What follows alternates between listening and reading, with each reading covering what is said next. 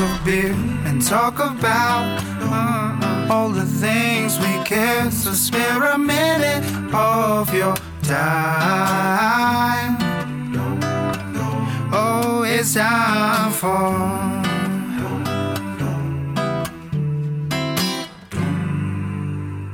California's Lost Coast. Hidden Pints at Sunset. Today, we visit California's most secluded brewery, deconstruct the history of the elusive Lost Coast, and discuss beer beside the setting sun and hungry sea lions. Our guest is Jared, head brewer at Gyppo Ale Mill. Breathe the Pacific air and join us for a hidden story or two. Now it's time for some fun, time for some dares. I knew frighteningly little about Northern California before my trip to the Lost Coast. It's easy for Los Angeles, San Francisco, San Diego, other big cities to overshadow your knowledge of the rest of the state, especially if you're from out of state, like myself. But the people I met, the places I visited, the information I gathered while in Northern California enriched not only my mind, but my life in ways that are difficult to put into words. But I will try my best. It's got me feeling like The roads are downhill, uphill, sideways, diagonal, every direction you can think of. I drive slowly, methodically, past tall trees shrouded in mist, steep drop offs, and brief glimpses of the faraway ocean. Eventually, I pass the general store of my destination, Shelter Cove, California. I park my van, thankfully, about one minute walk away from a brewery. I get in touch with the head brewer, Jared, who kindly agrees to talk. I walk over a few days after arriving. As I walk, the sun starts to set, which illuminates the towering mountains behind the brewery and the frothing sea right before it. Jared and I sit down over a pint and we begin to talk. Let's beer. Let's talk beer. Let's beer. Let's. Before I got here, I was brewing at the Ale Apothecary, which is a mixed fermentation, really cool uh, brewery up in Bend, Oregon. The owner, Julie, happened to be raised right across the street from that brewery. The ale Apothecary is in the owner's house. And is um, it's like a really really small. Oh, no way. Wow. Now he has a little bit more going on with a tasting room and a cellar. But while you were there, it was. Yeah, when I started there, it was just Okay. it was a little three barrel operation in this garage. Sure. My job there sort of went away right when they were looking for somebody to come down here. I started here in February of 2019. serendipity a little bit. A little bit. I, I- one of the things I was very, very curious about is looking back on driving into this place with all the curvy roads and hills, and how do you source all of your ingredients? How do I say this? Was that a bit of a transition from? Well, obviously, you were in Bend, Oregon, so um, Interestingly, no, because we were using when I was uh, at the Ale Apothecary, we were using Mecca Grade. It was a farm that grew all the barley and wheat, and then they malted it there. Okay. In uh, Madras, Oregon, which was about an hour and 15 minutes away, and we used to drive up there and pick it up ourselves. And so now when I got here, and when I started out, I was going through the usual channels. You know, you do BSG or you do Country Malt. It was really, really expensive. I mean, the road is so windy, and the, it's coming from the Bay Area. It gets up, thrown on a truck. It goes to Eureka, which is two hours north of here. Gets thrown on another truck, and then it finally would make its way here. So I went to the California Craft Brewers Conference. It was 2019, and I met Ron Silberstein from Admiral Malting, which is in Alameda, California. Okay. They do all California sustainable no-till agriculture, barley, wheat, rye. They have direct relationships with the farmers, and they bring all of that to their facility in Alameda. They malt it there, and then I get it shipped to up Eureka, and I have to drive up there and pick it up, and then bring it down here. But at the end, you know, it's like I'll get malt from those guys that's three weeks old versus Yeah. before the best you can the best of the best was coming from Europe and it's been on a, in a shipping container on a ship for who knows how long and then the thing and granted it still makes world class beer there's no hmm. doubt about it but to me it was super important to not only reduce the carbon footprint of all that global shipping involved with that Sure. and then to be able to use an ingredient that is representative of the region that we are in representative of the region that we are in the Lost Coast. At just 225 miles north of San Francisco, the roughly 35 miles of shoreline is pristine. Crowds remain far away, and cell phones might as well be bricks. But here is a question How did this area come to be?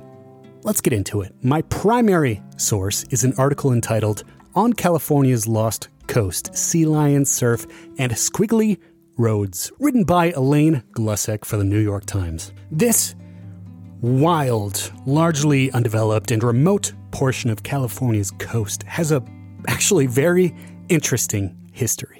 The area was first populated by the Native Americans Sinkyone and Mattole. It remained relatively untouched, relatively unpopulated by westward expansionists until the advent of, you guessed it, the gold rush in the mid 19th century. This rush towards fortune brought settlers looking for work and led to an increase in the forest rich logging industry in the area. Interestingly, Side note, this is where Gyppo Mill gets his name. Gyppo is defined by Merriam Webster as a small logging operator who usually works on a contract basis. So the brewery name acknowledges the logging heritage of the area. All right, let's continue. You might be asking or wondering why did this increased economic activity not spark the settling of populous towns in the area? And the answer is mostly because of the terrain which can be rough and can be unpredictable and unforgiving. Churning seas tended to wash out piers, which squashed any hopes of a large scale commercial fishing operation. Logging can only take you so far economically, and simply put, it's hard to get from place to place when the terrain is rough, which discourages efficient economic exchange and growth. All right, anyway, fast forward to the 1970s. Now, this is where it gets very interesting. I'll quote the New York Times article here. Quote In 1970, after the timber industry had depleted much of the area and depopulation drew, unquote, wait for it, requote, pot growers, the 68,000 acre King Range National Conservation Area, which protects 35 miles of the coast and mountains up to 4,088 feet, became the country's first national conservation area. End quote. Now, this fact, the pot thing and the conservation area, forced me into a late night deep dive, which I hope you're ready for. Let's go. I stumbled upon a New York Times article by Catherine Bishop, published in 1990, entitled Military Takes Part in drug sweep and reaps criticism and a lawsuit. The article, as you might guess, details military intervention in the region we're talking about. Quote In the first use of active duty troops to fight marijuana growing in the United States, about 200 Army soldiers, National Guardsmen, and federal agents have spent the last two weeks raiding clandestine marijuana gardens in the rugged terrain of the King Range National Conservation Area. End quote. You might ask, wait, it seems relatively unnecessary. Why were helicopters and active duty troops needed to put down this sparsely populated area of California? Well, quote, military officials say it was essential to involve troops and helicopters in the campaign because of the rough terrain. End quote. Let's slow down. Suffice to say, the area has a deceptively fascinating history and legacy. If you are still with me, I say all of this to emphasize the remote, interesting, and beautiful nature and history of the Lost Coast. As I said, just 225 miles north of San Francisco, the shorelines remain pristine, crowds are left behind, and your cell phone is useless. All of this was warmly welcomed by myself as I enjoyed a fresh Pilsner while talking to its brewer. Can I ask personally? So you you're from Michigan. Yes.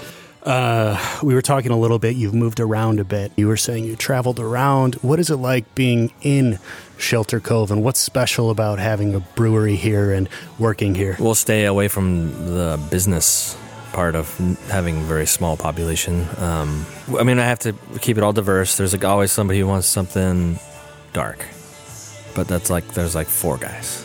So I gotta, but I still am gonna make it the best it can be. So I make the best out I can, and those four guys are gonna take forever to drink it. But you know what I mean. Inside there's that I side do. of things, and I've done some really fun kind of sour beer ex- experiments. I've got one going right now. Actually, it's it's been aging in barrels for over a year, and I just put it all on peaches, and I'm gonna give it another year and see how that goes. But we don't have a beer culture here. That's so funny that you say that because I'm from Iowa, notoriously Bud Light country, mm-hmm. just light American lagers. And I've asked this question a lot to people around Iowa and the Midwest, but I haven't asked it here.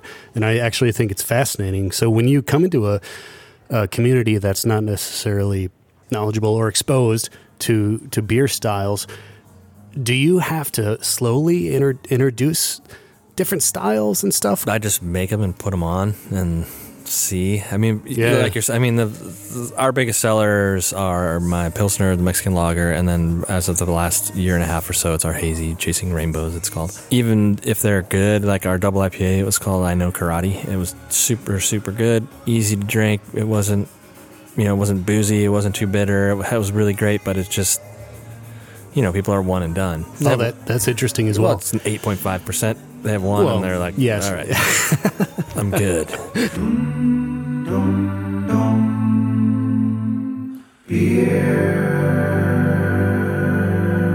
Over every mountain, there is a path, although it may not be seen from the valley. American poet Theodore Roethke. Perhaps the most striking aspect of the Lost Coast is the feeling you get while you're there. The natural beauty and often untouched landscapes humble you pretty quickly.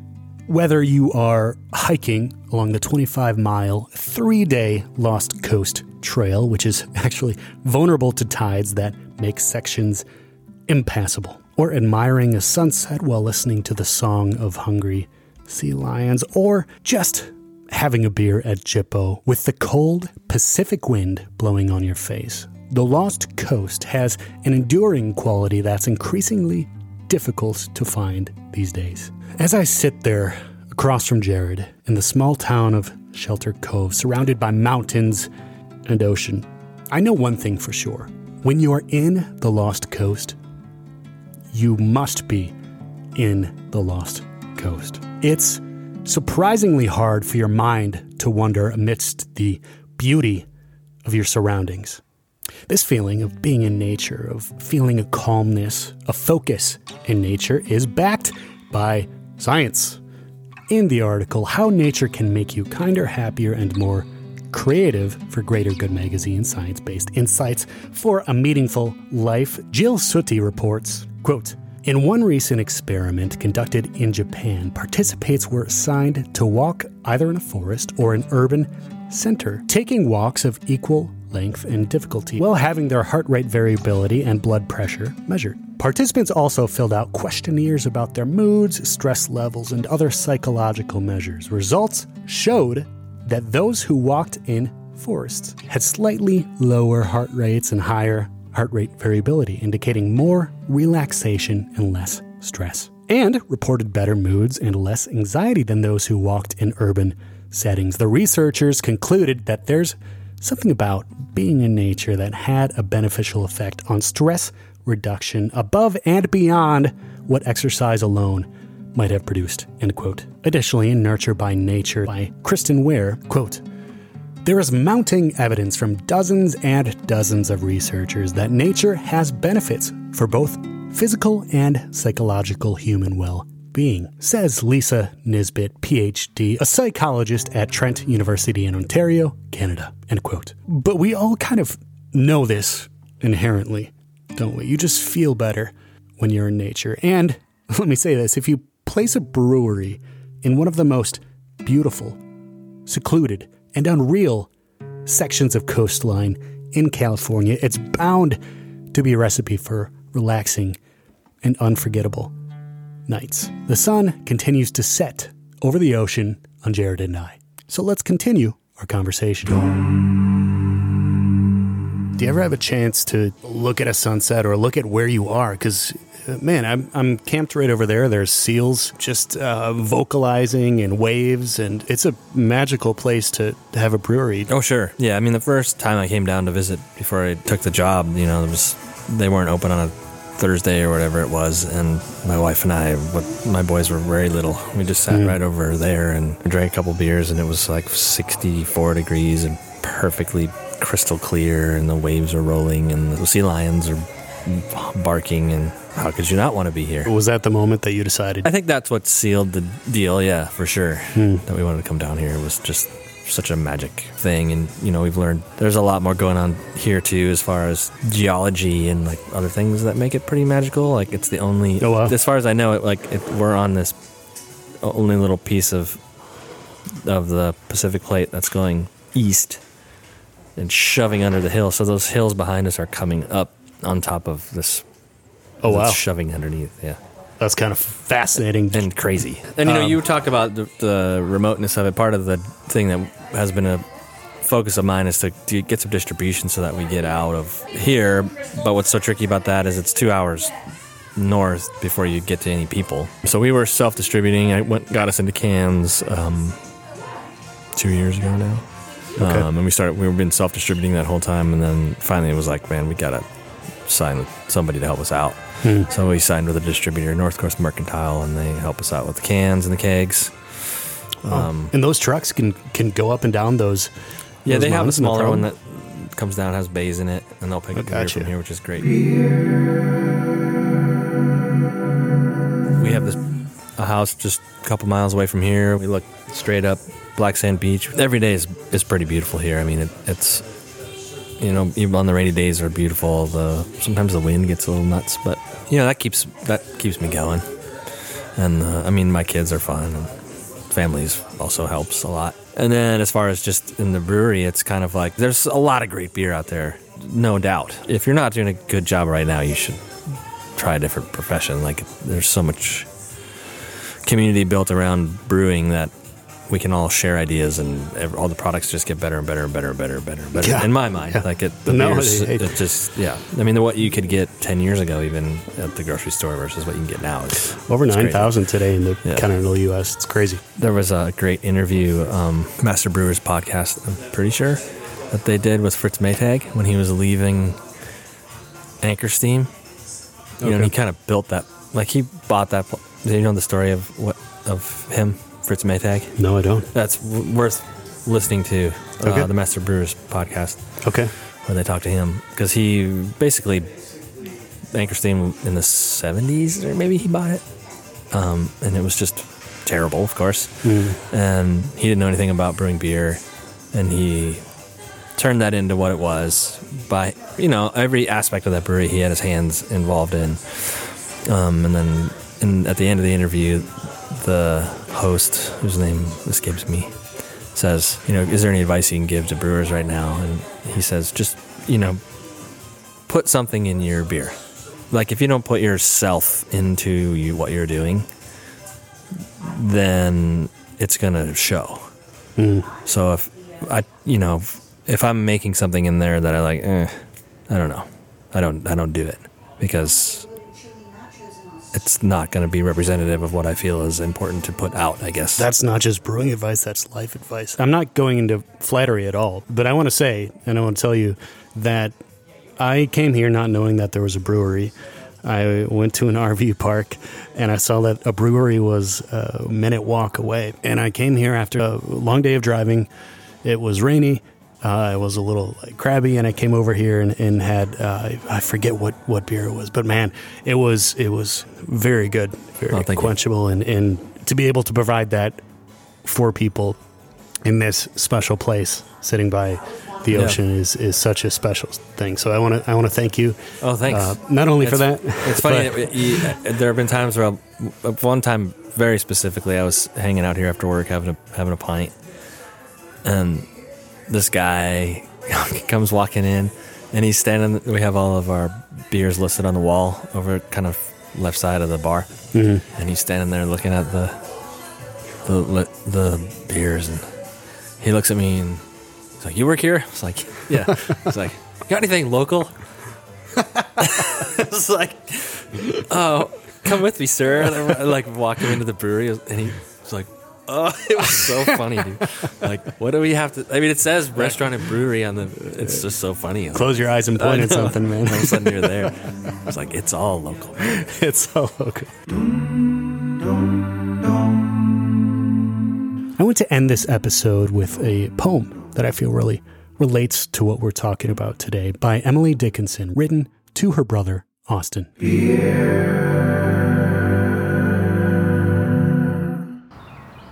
There is another sky, ever serene and fair, and there is another sunshine, though it be darkness there. Never mind faded forests, Austin. Never mind silent fields. Here is a little forest whose leaf is evergreen. Here is a brighter garden where not a frost has been. In its unfading flowers, I hear the bright bee hum.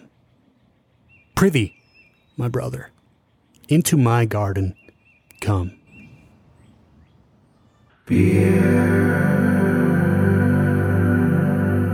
To me, this poem is about being centered and content with where you are in the present moment. To be honest, you know, s- sitting here between mountains and, and the Pacific Ocean, a beer in hand, the sun setting, miles away from crowded cities, there's nowhere else I'd rather be, and nothing else on my mind. Thank you so much for supporting the Beer Nomad podcast. If you find value in the show, which I hope you do, please rate and subscribe. Otherwise, if you have any questions at all about this episode, previous episodes, future episodes, reach out to me on my Instagram at the Beer Nomad Van. That is it for this week. Drink good beer and be good to each other. Cheers.